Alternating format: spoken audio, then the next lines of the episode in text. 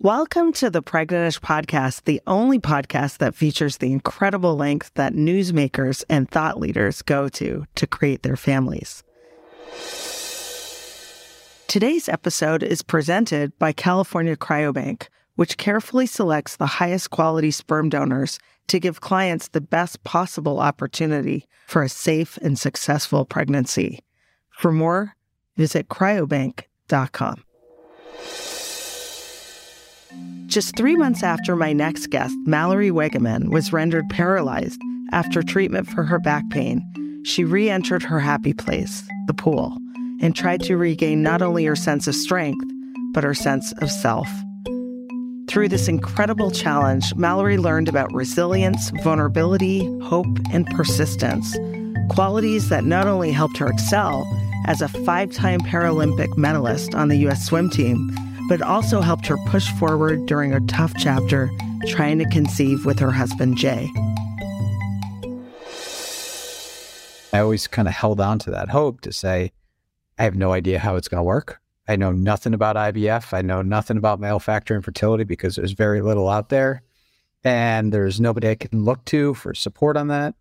But we're going to figure it out. Now, Mallory and Jay are expecting a baby and really do challenge what infertility looks like. This episode is about finding hope in the face of challenges, how to love your body when you feel it's failing you, and why being vulnerable is a sign of strength. I'm so excited to have you both on the Pregnantish podcast. Finally, I know we followed each other for a long time. We've tried to make it happen. Thank you so much for being here. Oh, thank you so much for having us. We're excited to be here. Yes, thank you so much. Oh, you know, I just I just love seeing you together. It's not often that I get to interview a couple at once. And you look so lovely. I know, you know, when we release this in audio, people can't see, but it's so clear the love between you. And I think that so often we just tell one side of the story and we leave, you know, the partner out. But of course, it never takes one to make a baby, especially when we're in a romantic partnership with someone. And when we're creating a family with reproductive help, there's never one person involved. So it's really special to have you both here. How did you meet, by the way? How did you end up together? Oh, you're going to look at me and yeah. have me go first? yeah, okay. So you're so right. And first of all, it's so special to be able to do this together. You know, Jay and I have obviously, as husband and wife, been on this journey together. But, you know, at the same time, we also came into infertility through male factor infertility. And so Jay's voice, I would say, is probably more important than mine in that scenario to really be a part of that conversation. But before we go there, I suppose we'll take it back to meeting. We met in 2011 through work. I was preparing for the London 2012 Paralympic Games, which were to be my first Paralympic Games as a member of Team USA. And Jay ran a sports agency. And we met through the industry. I actually ended up signing on as a client of his. And we fell fast and furious in love over the course of the next year and started dating. And now here we are, you know, 10 years later. We've been married for over six years we own the business together. It's truly become a family business now. And, you know, getting ready to welcome our first child while we continue the work that we love in, you know, representation, but also in production. And so it's been really fun to kind of like merge all things that make us who we are as individuals together into how it's formed who we are as a couple, especially as we grow our family in the process. Amazing. And Jay, I definitely want to hear your perspective when we get to it about male factor because you're so right. Mallory, that, well, that's a highly underserved area. And when people see you just at first glance on the street and they hear you're infertile, they may think it's on your end because you're in a wheelchair, which we know is just absolutely, we just should never judge a book by its cover that way. But I would like to go back to, and I know you've spoken so much, you're a motivational speaker. You've talked uh, deeply about your moment in life when you learned that you were paralyzed. So I'd love to hear, for those who don't know it, what happened because you weren't always in a wheelchair. And I think some people may not know that. Yeah. You mm-hmm. know, it's interesting because we're 15 years out now. And so, well, that time in January of 2008 is such a pivotal moment in how it's shaped who I've become and the person that I am today. it's also just so unique because now we're at this stage in life where living with paralysis and being a woman with a disability is so core to my identity and who I am as a person.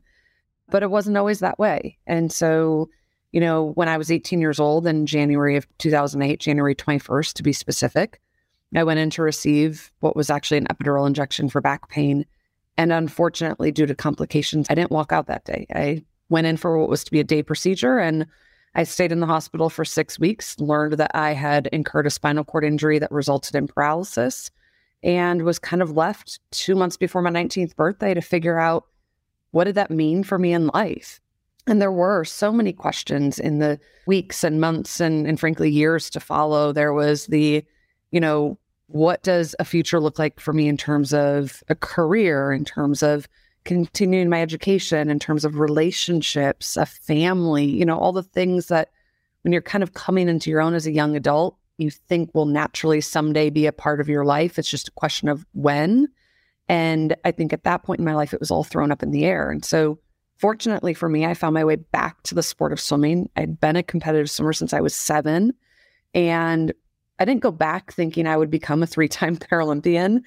I went back just looking for a place to heal and grieve and process and and kind of find a way to move through and ultimately forward into this new life. And as a result of that choice, I not only found my love for the pool again, but I started finding my own self confidence, which allowed me to explore going back to school. It allowed me to find my passion for a career in, a, in the future. It allowed me to find my own self confidence in a way that let me open myself up to the idea of dating again, which ultimately led me to Jay and ultimately gave me the confidence to ask the question that had been on my mind for years of can I have children? And you know, I to your point I didn't know there was so much stigma and still is so much stigma in society towards individuals with disabilities when it comes to the question of parenthood. It's not only comes down to can you physically bear children, get pregnant, carry a pregnancy and deliver a child, but there's still so much of society that views it as,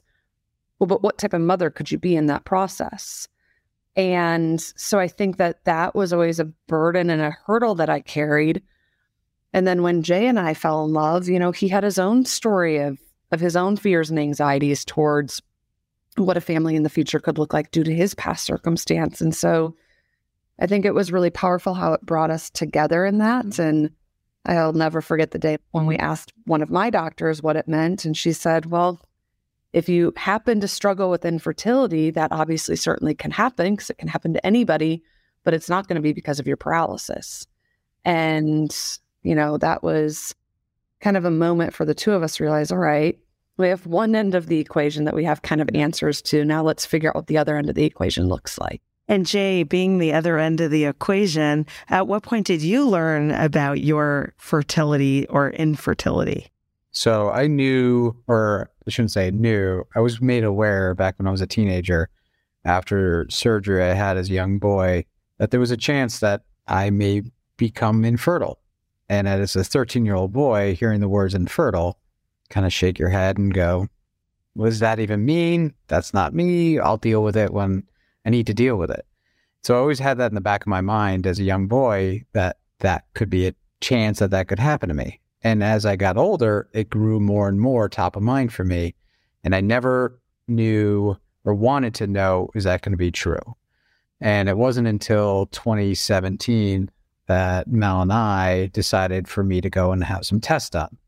And we will never forget, we were getting on a plane in Salt Lake City, flying to an event and got the test results. You get the ding on your phone, a text message saying, Hey, check out portal, you have results. And we looked at those results and we looked at them, stared at them, stared at each other, and just broke.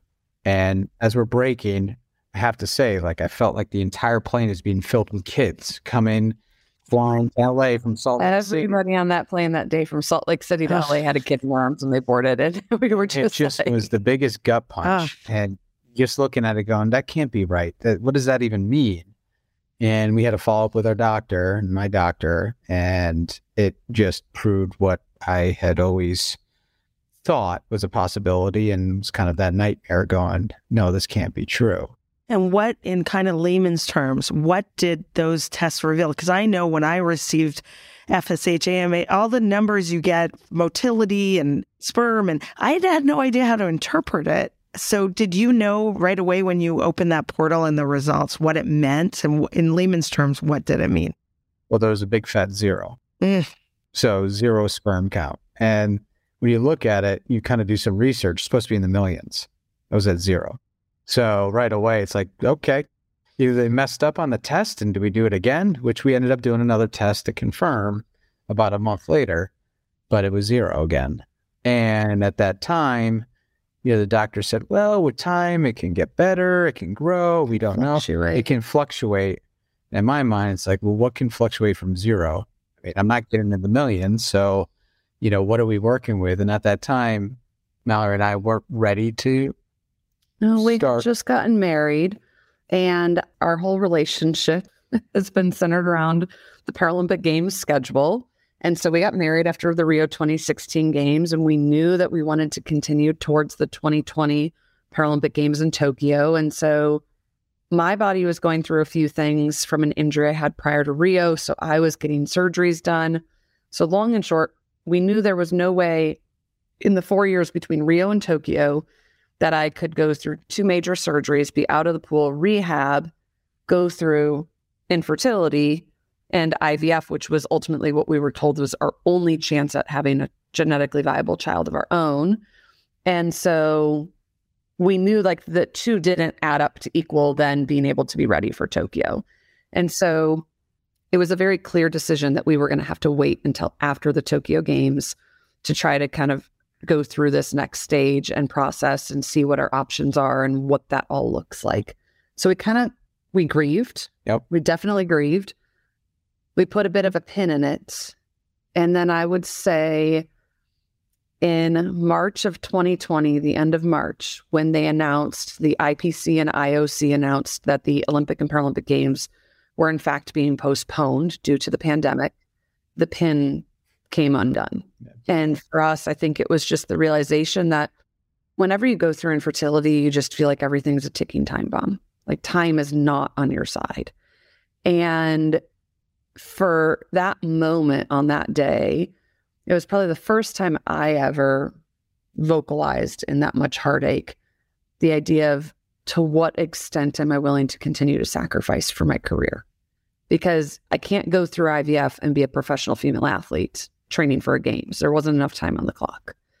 And so that was a really, really hard reality of we have to be both in full agreement if we're going to continue another year because anyone who's been in these shoes knows a year can change the game entirely. And so we knew going into that extra year of training with the postponement that this dream of having a family that we were getting closer and closer to by the day, thinking fall of 2020 we would start, was now well over a year past that. And that was nerve wracking because we just didn't know what the end result would be and what that extra year could have potentially cost us in the long run. It's so true about that ticking time bomb. I think it's so hard to explain for people who haven't been through it. And by the way, on the Pregnantish podcast, we've had Sarah Kennedy Ellis, who's a VP at Google, who had a different growth trajectory in her career where it wasn't easy. She was flying around the world. And we just had Camille Guaty, who's an actress who had a shooting schedule. And we have these busy lives. And unless you've been through IVF, you don't realize how disruptive one cycle is. I mean, on your schedule, right? It is. So the pandemic, though, did illuminate for so many of us really what we wanted and what mattered. And I think for good reason, we just became so existential about everything about life. So, you guys, I'm always curious as a couple, how did you grieve or process these things together? Was it just kind of came naturally? Did you seek outside help? Like, what was your process? I mean, to that point, we're in the heart of the pandemic. And I think the hardest part is we had to process it together. You know, can't go leave the, you know, our home during that time. It was a lockdown. And I think we, we grieved together and that time allowed us to grieve and to let it out. And I know, I remember finding Mallory in the closet in our room and just curled up with our dog, just saying, to what end do I have to continue to make these sacrifices for the future of our family? And I wanted her to know that whatever it took, we were going to find this path forward. And I would never, ever resent swimming or her career because we couldn't start IVF. We couldn't start the process of planning for a family for another year or another two years, whatever it took, and we'd figure it out. And I always kind of held on to that hope to say, I have no idea how it's going to work. I know nothing about IVF. I know nothing about male factor infertility because there's very little out there. And there's nobody I can look to for support on that, but we're going to figure it out. And we did. I think we really leaned on each other. We both kind of leaned into, you know, I like to journal, and Jay has his own equivalent of that where he kind of takes space for himself. But then we turned to each other a lot. And I think for us, you know, call it a blessing. We've been through a lot of hard stuff together. You know, Jay and I met after my paralysis, but in 2014, after the London Games, I had a catastrophic injury to my left arm that resulted in nerve damage and sadly permanent nerve damage. And that completely threw everything up in the air all over again. And we went through that together, lock and step. And we fought with everything we had to make it to those Rio Games. And then we came home and we went through two major surgeries that resulted in weeks in the hospital with him on the cot every night next to me. And like, you know, I think there's this element of when we look at adversity or circumstance, it's not to make light of the trauma we faced in our past, but there is something to be said that everything we go through is preparing us for something in the future. And I do think that things we went through in our mm-hmm. past prepared us to be able to handle the different emotions that were going to be thrown at us and the fire hose, frankly, that was coming our way that is navigating through infertility and ultimately going through IVF. And so we really clung to that and we really leaned in. Going into Tokyo, our motto was that Jay came up with is protect the dream. And so our deal, once we finally got back, like kind of got our feet on the ground and came up for air and training venues started opening up and I was back to training, we really leaned into saying, Tokyo is a journey that we are doing as a family. Mm-hmm. And while little one is not physically in existence yet, little one is a part of every single decision that we are making right now. And they are a part of this journey. And we always viewed it as it wasn't just Jay and I or Jay and I and our dog Sam, for anyone that may stumble upon Instagram and see that furry yellow lab that we love so much. But Jay and I and Sam and this little one that we are fighting so hard to have in our life. And so that really led us into Tokyo and ultimately brought us into the fall when we came home and literally just dove headfirst into this journey of you know understanding what does male factor infertility entail what are our options what frankly aren't our options. Can you tell me more about that? Because yeah so many listeners have these question marks and it's comforting it's always comforting when we can help destigmatize demystify things that are so common but we don't hear enough about. So what when you were in your fact finding mission, what did you learn was possible and not possible for you, Jay? Yeah, so it had been October 2021. So you got back from Tokyo in September. Mm-hmm. I think the biggest thing is for us, we knew time wasn't on our side. So jumping right into whatever testing we needed to do, whatever doctor's appointments. The blessing was a lot of doctors were doing virtual. So take full advantage of the doctor could get on the phone that week for an appointment to talk through what the process could look like. And I think for me, being willing right away as the male in this to do whatever test is needed and not be afraid of the test. And maybe because of 2017, it did those tests and kind of knew what we were working with, but get right in and get those tests because that could change and help with the trajectory of which path we need to go down.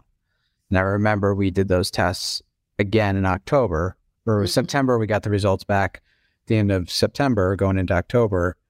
And my doctor, my urologist said, you need to go right to IVF. And I was like, can we try for like nine months? They say 12 months. Should you try? He said, there's no chance.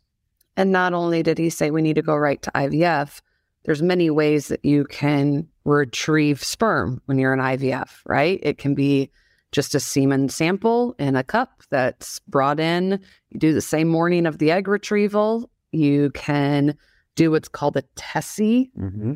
which is like a biopsy basically of the scrotum that gives them a sample tissue. And then they go in and try to find sperm in that sample tissue, or they can do what's called a microTESE, which is the most invasive version of a sperm retrieval, which is general anesthesia, full OR. They have to surgically remove with a microscope one by one sperm from from your testicles if they can find it. Keyword if. It's like a 40% success rate.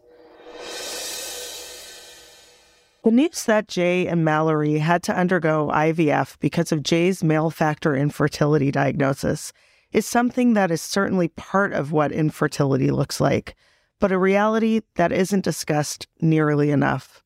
Well, at this point, Jay didn't know if they'd extract any of his sperm with the microTESE surgery.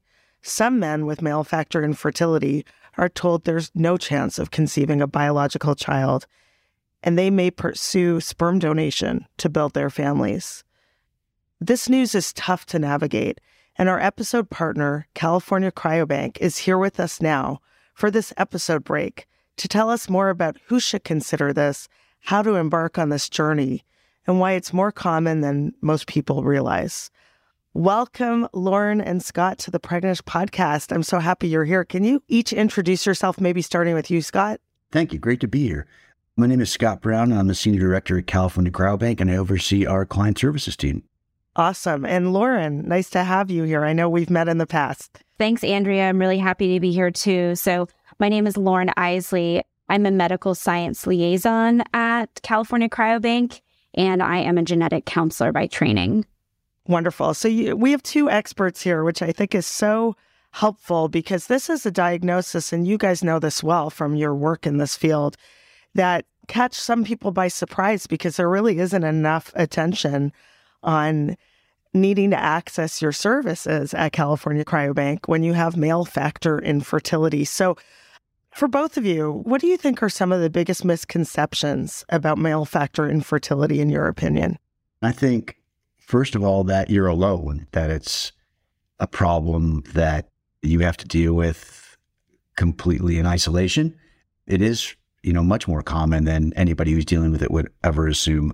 Roughly 15 to 20% of our clients at California Cryobank are working with us because of male factor infertility. And it's something that we see on a daily basis. I would echo Scott in that I think one of the biggest misconceptions is that male factor infertility is rare, when in fact that's not the case. In fact, when you're looking at a couple that is experiencing infertility, sort of the general guideline is that about one third of the time it's related to male factor infertility. So, again, this is much more common, and men who are experiencing this certainly are not alone. Absolutely. That's one reason we're so grateful that Jay on this episode is sharing his diagnosis because if more men talk about it, it helps destigmatize something that shouldn't be a stigma. It's a medical issue. So, Lauren, you're a genetic counselor. I'd love to hear from you. What are some of the common genetic tests that may be performed when assessing male factor infertility? Yeah, that's a great question, Andrea. So, a lot of these evaluations that are performed on men to assess for male factor infertility, they're often performed by urologists or reproductive endocrinologists. So, I will say it's really important that a patient is working with one of these specialties during an infertility evaluation. So, as a genetic counselor, not as a urologist or a reproductive endocrinologist, I can kind of speak on a very high level about the evaluation process and how genetic testing might play in. So, for a male, a semen analysis and hormonal evaluation, these are often part of the initial steps of the workup. And depending on the results of those evaluations, the semen analysis and the hormone profile, there are specific genetic tests that might be indicated. So, those genetic tests could include a test called a karyotype analysis.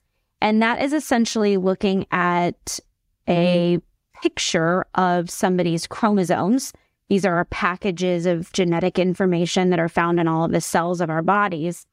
And the test is essentially evaluating to determine is the correct number of chromosomes present in that person and is the correct structure of chromosomes present in that individual. So sometimes if there are chromosomes that are in a different arrangement, such as something called a translocation, where pieces of chromosomes are essentially flip flopped and in the wrong place.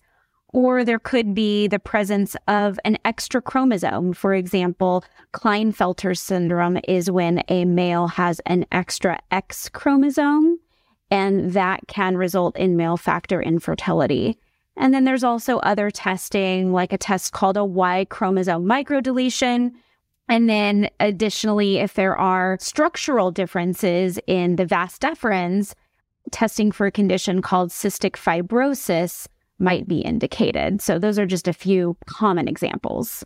It's really, really interesting because I know there are many listeners who are probably writing down what you are educating us about because it sometimes just feels like the Wild West when you're given a diagnosis like this. And again, not enough people are talking about it. So thank you for that. I wonder where we are now compared to about a decade ago. I know genetic testing has wildly advanced in the last few years. So, in your experience, where are we now? What are you able to see maybe that someone navigating this diagnosis or didn't even have this diagnosis, you know, 10, 20 years ago wouldn't see? So, genetic testing technology has just grown exponentially in the past decade. So, there was a paper that was published in 2018 that suggested that about 75,000 genetic tests were on the market at that time, with about 10 new tests entering the market daily. And that was five years ago. So imagine where we are now. And I will say, you know, the amount of genetic data that we can generate today, it really outpaces our ability to actually interpret that data, meaning we can get that information, but we aren't always sure what it means. In general, genetic tests are often a crucial component of the infertility evaluation, as well as family planning. And genetic counselors can really help patients navigate those tricky waters of understanding genetic test results and then helping them make decisions based upon those results that are most in line with their values.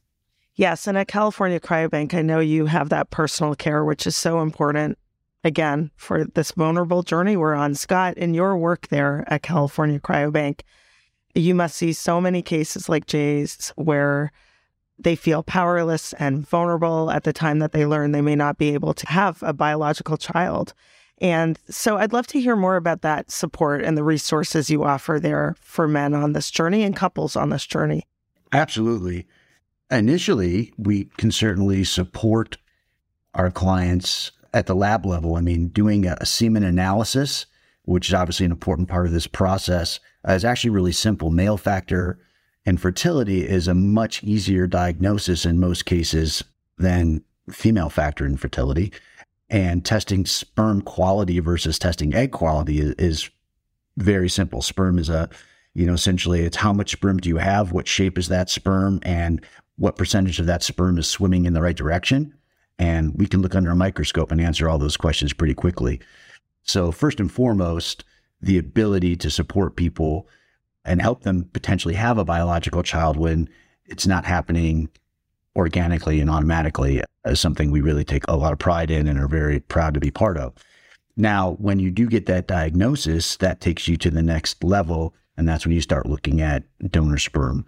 And we really approach it from a, a very both scientific but also emotional perspective. I mean, we understand that this is, in a lot of instances, a very difficult step in a couple's life for that individual. And oftentimes we see the male in the partnership uh, is having trouble with it. Sometimes the men are very well accepting and adjusted and have no problem with it, but their partner is facing challenges and having trouble with it. Sometimes the couple is in sync and in harmony and, and choosing a donor is easy. And sometimes they have different things and different perspectives and different things they are valuing in terms of that donor. And so our role in this process is to guide people, answer questions, and really help them from wherever they're starting, which is a different place for everybody, but to the finishing point where they are really excited and enthusiastic and happy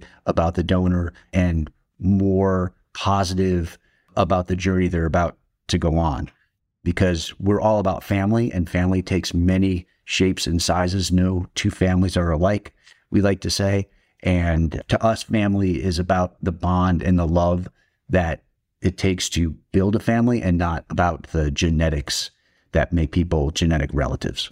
Love makes a family for sure. I think you spoke about helping guide people working with California Cryobank on this journey and including, I imagine, picking a donor match, sperm donor match. Jay, well, he was told he had male factor infertility, and we're going to get back to this episode soon to hear what happened with his microTESE surgery. But for people who don't find any sperm and they need to find a match, how do you even start that process? How do you help guide people there, Scott? So, in the beginning, it's very similar to, to almost anything else that you're doing on the internet these days. You open an account with us and you have a number of search fields that you can start clicking on. We have a catalog of anywhere. Right now, we're at about 300 donors. We generally are higher than that, but coming out of COVID, it's a little bit light right now. But when you're searching for a sperm donor, there are certainly physical characteristics that you want to start with, right? As a jumping off point, you have 300, you got to narrow those down to one. And so you can use the individual, the, you know, the, the male as a template in terms of physical characteristic, ethnic background, that sort of thing.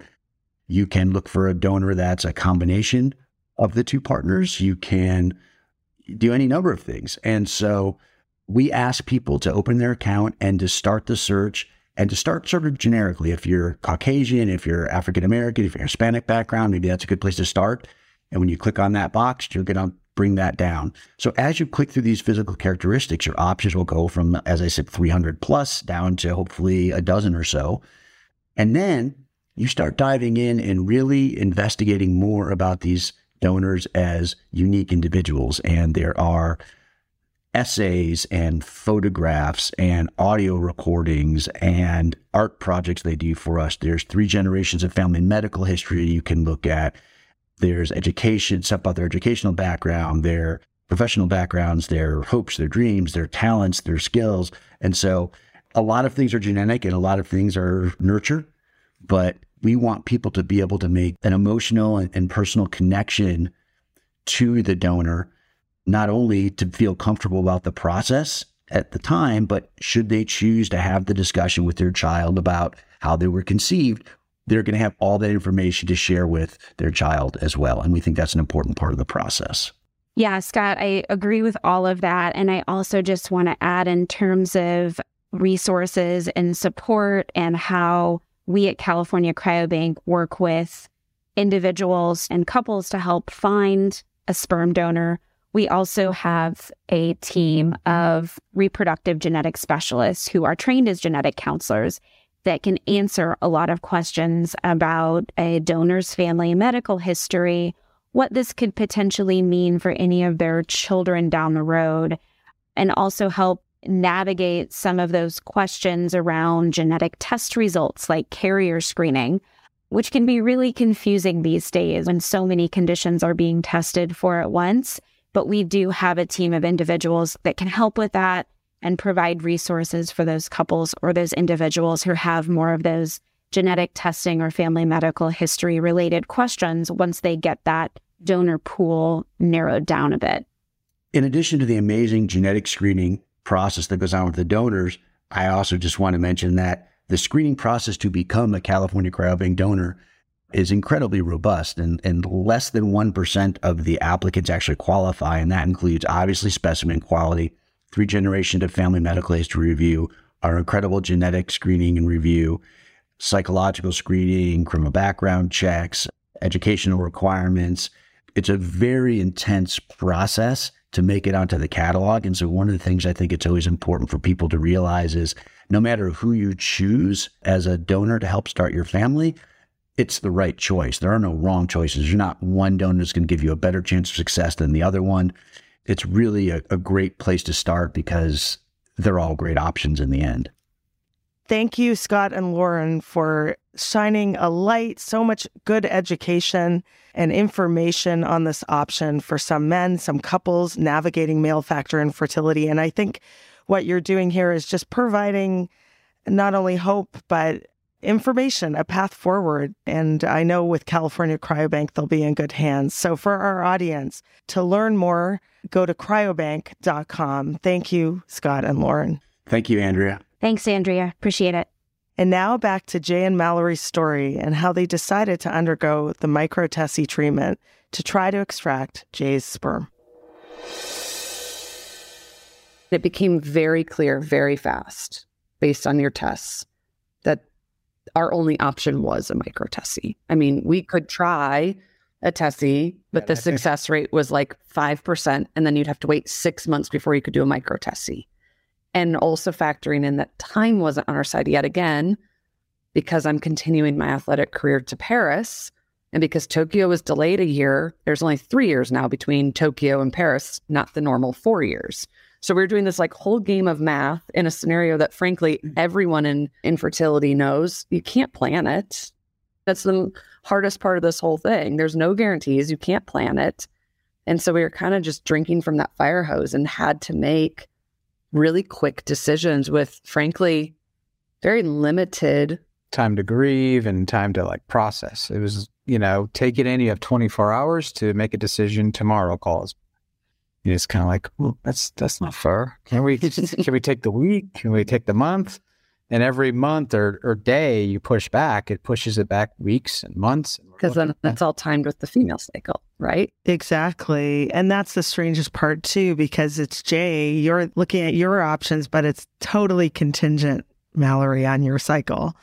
And uh, you know that old expression, make plans, God laughs, but make plans with a fertility treatment. Oh, that is hilarious. How many times have you thought? I know I thought, this is the one, this is the month, this is the, and then like sometimes a clinic would forget to tell me instructions or drugs would be missing from my doorstep or I'd have a work, like a book appearance or whatever happened. It's amazing how you know, expect the unexpected when you're trying to expect is what this podcast should be called. So, Jay and Mallory, you had to make this decision. This is a pretty invasive surgery, but you just said, okay, let's do it. Yeah. Yeah. So, I mean, Basically. going back to what you were just saying, it became a full time job. Mm-hmm.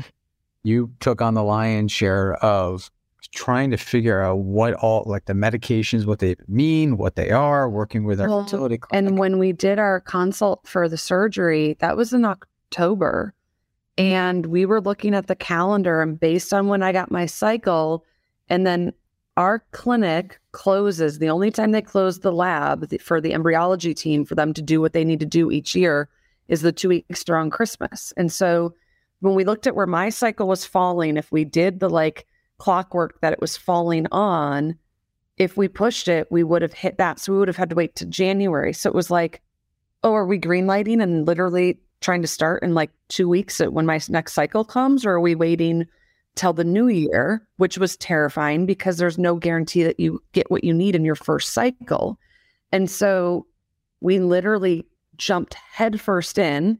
Like two weeks after his consult, we called my doc within a couple days and said, "Let's do this." Well, we had to going back to my consult. We had the one appointment, and I remember sitting in there was the one we had in person, and my doctor's laying out the TESE, this micro TESE, and I'm asking these questions and I'm saying, well, is there any other options? No, these are the two. And then then we asked, what are the success rates? The TESE was 5%. 5%. Oh my gosh. And then the micro TESE was like 30 to 40%. And I knew in my heart, like, that's what we had to do. But then you're listening and you're saying, okay, this is an invasive procedure. You're fully under anesthesia. This is what we're going to do. It could be a three hour procedure and there's no guarantee. You're not given any time to really process that. It's like you have to either say it right there that you're going forward. Well, for for the clock we were working. Yeah, for the yeah. clock we were working on. Yeah. We That's could have chose to process longer. We just correct for our clock. Kind of could have chose but didn't really have time to choose if that makes sense. But in a weird way i can see well not that anyone wants to be up against the wall with these decisions but in another way you can get so tortured by decisions during this process because the stakes are so high right? It feels sometimes like you have no options and too many options too much information not enough information. It's the wacky world of fertility treatments and infertility. So just deciding to do that, what happened after that surgery? after that procedure? So I think the the biggest part for us was the time, the two and a half weeks leading into his surgery. And, you know, the way that they like to do microTESEs is they time them with your retrieval. So it's fresh. So we're for two and a half weeks going in, stimming and getting my body ready and doing that whole process of the protocol for my egg retrieval. And then waiting for that final ultrasound where they say, follicles are ready, here we go. And Jay's going to go in for his the day before mine, right? Because the best success for ICSI from our clinic standpoint is, and, and ICSI is just the means in which they fertilize the egg with the sperm after a microTESE. ICSI is the only option because the sperm's not mature enough to be able to mm-hmm. kind of do it on its own. And they like to use fresh eggs and fresh sperm for that. And so I think what was tough is, you know, we get the meds. We we say, okay, let's do it. We get the final testing. My body gets the green light that it's ready for the retrieval cycle and stim meds. And we're just waiting now. We're waiting for cycle day one so we can go in for that first ultrasound, get the double confirmation that we are good to go. We don't have any follicles that are trying to mature too early that are going to push us and cancel the cycle to the next. But then we look at the calendar and we're like, oh, well, shoot, I'm in the middle of book tour. So now what do we do? So we get the box of meds at the house and we pack up the little Yeti cooler for the ones that need to be refrigerated. We pack up the contingency doses of all the other stuff for, you know, like depending off dosing shifts. And we get on our plane and we start our multi city book tour. And my plan was if cycle day one comes here, here, or here, we had like the three versions of plans. I can get on a plane from this city or I could get on a plane from that city fly home for a couple hours, go to my clinic for the ultrasound, get back on a plane, go back and meet Jay at the hotel and start our stim meds, assuming the ultrasound gave us the green light, which is what we did. We were in Nashville on book tour when the day came and I flew back home. Jay stayed down there because it was just easier to have him there. And got in the car, drove to the clinic, got the ultrasound, drove back to the airport, got on the next flight. And we sat on YouTube that night at a hotel in Nashville, Tennessee, figuring out how do we mix Menopur and like how do, what are we doing? I know I've had those moments too. It's in a way it's like the strangest preparation for parenthood, the juggling you're doing. Yeah, because you have to be like the most organized person or couple to swing these things like and and extremely resourceful and creative. Yeah. Yeah. But you did it. You did it. And you know, part of the story that I like to acknowledge is, you know, we had a couple last week who reached out via private message on social media to us and shared that they are in the process of their stim cycle right now to get ready for a micro TESE that is coming up here when her body's ready for her retrieval. They're doing the same fresh thing. And the emotions that that couple shared with us were the same things we felt of how terrifying and isolating it is knowing every day we did every single med protocol together. We put a little routine around it. We did it, the two of us, every injection. And we knew every day as we prepped my body, there was nothing we could do to prep Jay's body. And there was nothing we could do to change is this going to work? Are we going to go in the day before an egg retrieval and find out if we can or can't have genetic children of our own? And in a lot of worlds, surgeons who do microTESEs they exhaust all options on the first go. So if they're not successful, they're not going to go in and do it again in the future. It's your one shot.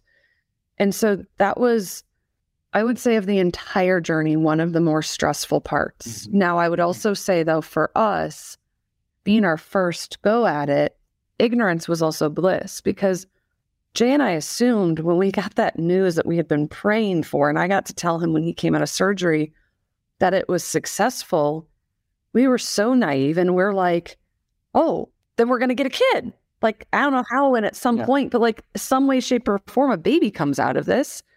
And then you go through the attrition of, you know, you have X amount that fertilize, and then how many hit three day, how many hit blastocyst, how many end up genetically viable.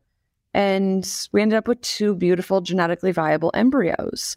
But still, we're thinking like, okay, all of my tests have come back with the flying colors assuming we just hit our protocol, this is kind of a guarantee. But we knew it wasn't guarantee enough for future kids. So we did one final retrieval for me to freeze more eggs. So we could eventually do another microTESE for Jay in the future and just work off frozen eggs. So we did that before we kind of put my body through the Lupron Depot for endometriosis, all the prep work. And we went into transfer in April and we were just like, it's a perfect little embryo. It's a 4AA. Like, this one is going to be the one. My body's test, everything was flying colors. Transfer went beautiful. And then we got the news that it didn't work. And anyone who's been through that, you just start to question. You're like, well, what did I do? Like, what should I have done different? What shouldn't I have done? What should I have done? How? because it doesn't make sense because everything on paper says it was a perfect transfer, it was a perfect embryo, your body was perfectly prepared. And, you know, I think those are the moments where you realize infertility is one big journey of living in the simultaneous. And there's no guarantee. And I think that's one of the biggest misconceptions that you face is people hear IVF and it's like, oh, it's some needles, and then you can pick the gender of your baby and you probably get twins out of the deal, and then you're done.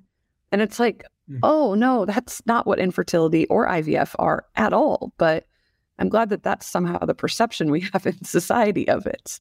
Well, how many times, and I had this too, where I would keep thinking, oh, now that's the thing that's guaranteed. So, oh, of course it didn't work when I did IUI.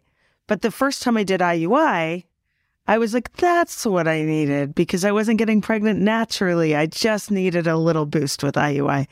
And then IUI didn't work. Oh, it's because I needed IVF. And then IVF didn't work. And then the genetic test. And then, eh, then I had also beautiful embryos didn't work. So it's so hard to recover when you think the next step is the answer that you just needed to do all this work and spend all this money to get to. But that's really devastating. I remember following you we were in touch, I think, then. And that was a really hard time. How did you process that and what happened next? That was a doozy. Yeah. That one was, it was really hard. And again, in this conversation of simultaneous, it's not like you just get to shut your life down because you're grieving. You know, it's like I got on a plane two days later and went to DC for Team USA Awards because it was our White House visit for Team USA for the Tokyo and Beijing games, where all athletes came together and went to the White House. And Jay was like, We said we're protecting the dream when we fought for Tokyo. We're not going to hide. I'm, I'm booking a ticket. I'll just go with you. We'll do it together. And, you know, I think there's, there's just so many emotions. And then we were in a situation where we knew we needed to do another micro testing to give us a chance to get another embryo or two or three, depending on how successful it was, to give us a chance, hopefully, at another kid. But then in this scenario, we're like, or just to give us more options to get to our first kid because we only have one embryo left now.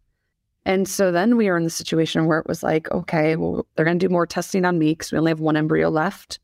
So they did the mock transfer cycle, they did the biopsy, we learned I need an extra day of progesterone. So we're like, okay, to your point, like this is the thing. It's just a day of progesterone. All right.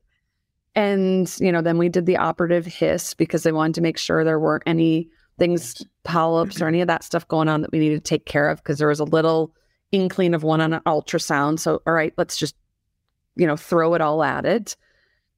So we did that. And, and Jay and I, we did jump on a plane. We found a six day window without any window without any meds. And mind you, during all of this, the week before our April transfer, I competed at a World Series event, which was trials for World Championships. I was still actively training and competing and going through IVF and, you know, doing all of that. And so I had made the world's team. I found out a couple days before our transfer that I made the world's team for June. And in my mind, I'm like, oh, this is going to be so special. I get to race pregnant, all these things. And then when we found out it didn't work, it became clear I need to withdraw from Worlds because there's no way to keep the timeline going and compete at Worlds. And we weren't willing to risk things for the second transfer. And so we found six days in the calendar. We literally a week before booked a ticket and just said, Going to the beach. We're going to the beach. And we went to Maui and we drank Mai Tais on the beach for six days until sunsets and just like forced ourselves to just be the two of us for a minute. And, you know, that's not the difference maker and I'm, I'll say that transparently because there's nothing more cringeworthy than hearing, Mhm. well, you just need to relax. Relax. Yeah. Ah, Yeah, that was, Trigger. you know, yeah. sure, no matter how much Jay relaxes, it's not going to Right. change his sperm count. from- Absolutely. like we're Zero. kind of where we're at. Yeah. So, Yeah. Yeah. I don't think that's what's doing it. But it was a gift that we were able to give ourselves in kind of having some space to process Mhm. and dive right back into the next transfer. And also to reconnect, right? Reconnect as partners, not just as partners trying and struggling to conceive. I mean, I'm sure your relationship needed, you just need to feel human again and not like you're on the clock for this, right? yeah, not on the clock for, okay, what time is it? We need to be back at the hotel so we can do this shot. And then, okay, we got Yeah. 12 hours. So we had six days just to reconnect, to have our time, just the two of us. I love it. I think that's such a good message for anyone listening. And I'll just underscore that as a relationships author that just those moments of feeling human and not just as a human who's struggling and through any grief, but this grief we're talking about today is essential. And it doesn't, for you, it was six days. For someone else, it could literally be six hours where you get outside your general routine and you just connect as people. I love it. So then you came back and then you were ready again. Yep. for the next go in July. And and you know, it was there was that weight of knowing it was our final embryo. And so we chose not to do Jay's micro testing that spring because there's no guarantee it's successful a second time just because it was the first time. Your odds are still what your odds are. And we didn't want to go into our transfer knowing that potentially there's no more options. We wanted to know that there's still a door for another option for down the road. So we went into July and our 10 day wait hit in the middle of July, right after the 4th. We transferred on July 7th. And it's a time period that generally gets fairly quiet in the speaking world. And, you know, we kind of chose to make it quiet on the production side.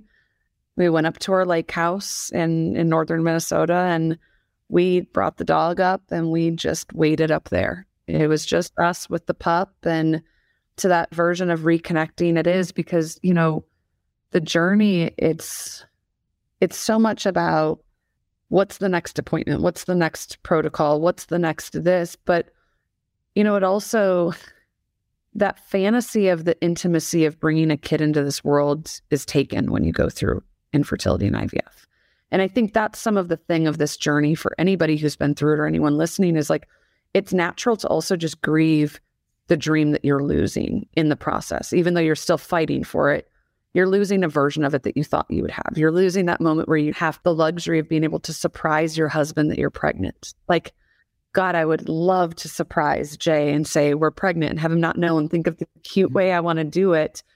But when you go through infertility, like it's all calculated.